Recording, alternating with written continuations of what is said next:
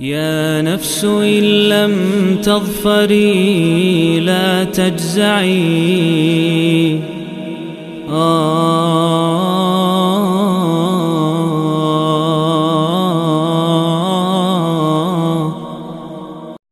Bismillah, Alhamdulillah, wassalatu wassalamu ala rasulillahi amma ba'd Ini adalah hari ke-55 membahas serial 114 hari mengkaji surat demi surat dari Al-Quran Al-Karim dalam rangka menyambut bulan Ramadan dan kali ini surat Ar-Rahman membersamai kita.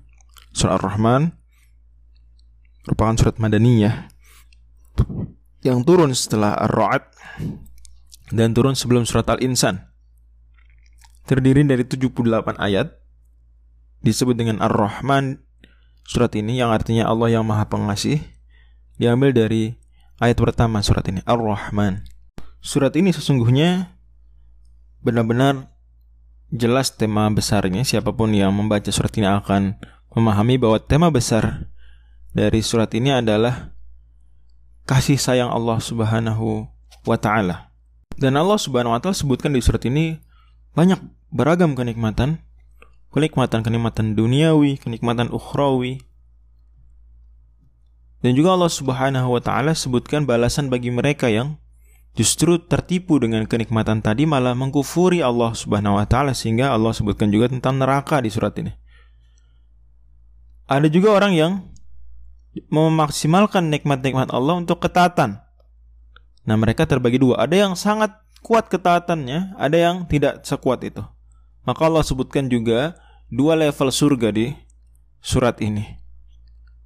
Di mana level pertama Allah Subhanahu wa taala ceritakan setelah itu ketika membahas yang level 2 Allah firmankan wa min dunihima jannatan. Dan di bawah dua level surga tadi yang luar biasa ada dua surga lainnya yang uh, tidak sebagus surga-surga yang tadi disebutkan sebelumnya. Dan Allah Subhanahu wa taala menyelingi penyebutan nikmat-nikmatnya dan kasih sayang kasih sayangnya dengan firman Allah fabi ayyi ala'i rabbikuma tukadziban yang sangat terkenal. Lantas kata Allah nikmat mana lagi kah dari nikmat-nikmat Tuhan engkau? Nikmat-nikmat Tuhan kalian wahai jin dan manusia yang kalian dustakan. Jadi di sini memang surat juga penekanan bahwa kasih sayang Allah meliputi juga jin Begitu juga syariat Allah meliputi jin dan nanti yang masuk neraka dan masuk surga juga ada dari kalangan jin.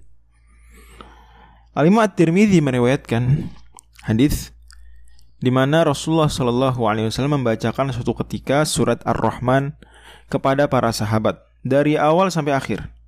Walaupun surah Ar-Rahman turunnya tidak satu surat sekaligus ya, tapi Nabi saat itu membacakan utuh satu surat. Sahabat serius mendengarkan dia. Maka Kata Nabi sallallahu alaihi wasallam, "Laqad qara'tuha 'alal jinni lailatal jinni fakanu ahsana marududan minkum." Saya sudah pernah membacakan surat ini utuh kepada kalangan jin pada satu malam yang beliau sebut dengan Lailatul Jin. Dan mereka kata Nabi lebih bagus responnya daripada kalian. Oh, gimana aku bisa begitu? Kata Nabi, "Kuntu kullama ataitu ala qawlihi fabi ayyi ala'i rabbikuma tukadziban?" Aku kata Nabi, setiap kali membaca ayat Fabi ayyi ala irobikum tukadziban saat aku sedang membacakan surat Ar-Rahman kepada para jin, setiap aku baca ayat tersebut, maka setelahnya langsung para jin menjawab, La bi syai'in min ni'amika rabbana nukadzibu falakal hamdu. La bi syai'in min ni'amika rabbana nukadzibu falakal hamdu. Tidak dengan sedikit pun dari nikmat-nikmat engkau ya Allah, wahai Tuhan kami, kami dustakan. Justru milik engkau sajalah seluruh pujian. Nah, dan kita memang melihat ya bahwa kata fabi ayya ala tukadziban yang diulang 31 kali ini begitu kuat tertanam di benak para pendengar yang mendengarkan surat. Dan itulah ciri khas Al-Qur'an ya, tidak membosankan, tidak satu pola saja, beragam. Ada yang pengulangannya seperti Ar-Rahman ini. Walaupun tidak ada yang sebanyak Ar-Rahman ya. Ar-Rahman fabi ayya rabbikum tukadziban 31 kali. Kita lihat di surat uh, Al-Mursalat Allah mengulang wailu yaum idzilil mukadzibin 10 kali. Di surat sebelum Ar-Rahman, surat Al-Qamar Allah mengulang, "Wa laqad yassarna al-Qur'ana lidzikri fahal mudzakir?" Empat kali. Di surat uh, Asy-Syu'ara Allah Subhanahu wa taala mengulang, "Inna fi dzalika laayah wa ma kana aktsaruhum mu'minin wa inna rabbaka lahuwal azizur rahim." Yang Allah ulang di surat tersebut sebanyak delapan kali. Juga di surat As-Saffat Allah Subhanahu wa taala ulang lima kali firman-Nya, "Inna kadzalika najzil muhsinin." Dan tentu pengulangan ini ya itu sifatnya penegasan. Luar biasa penegasan dari Allah Subhanahu wa taala agar pesan-pesan tadi tertanam kuat di benak para pembaca dan pendengar Al-Qur'an. Di sisi lain Allah ya juga memfirmankan surat-surat lain dan tidak ada pengulangan-pengulangan sebanyak ini. Artinya demikian Al-Qur'an ada hal uniknya dan tapi juga kalau terlalu banyak hal unik tersebut ya misalnya contoh setiap surat ada kata-kata diulangi ya membosankan juga. Tapi Al-Qur'an tidak demikian. Al-Qur'an tidak tidak demikian memang Demikianlah Al-Quran tidak pernah membuat pembacanya bosan.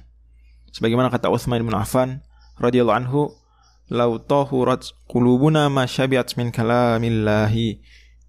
Kalau seandainya hati kita bersih tidak akan pernah kenyang membaca Al-Quran firman Allah Subhanahu wa taala.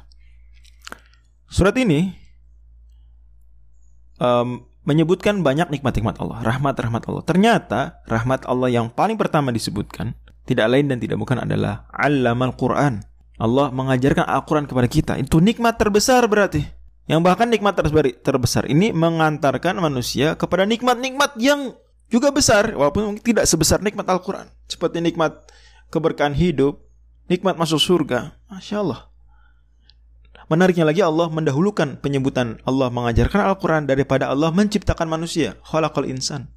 Seolah-olah manusia lebih baik tidak perlu diciptakan ya kalau memang tidak dibimbing oleh Allah Subhanahu wa taala karena pada akhirnya akan merugi tidak hanya di dunia tapi juga di akhirat karena kita bisa dengar di surat An-Naba saja orang-orang yang tidak beriman menyesal hidup mengatakan ya laitani kuntu turoba. Demikian salah satu tafsirannya. Wallahu a'lam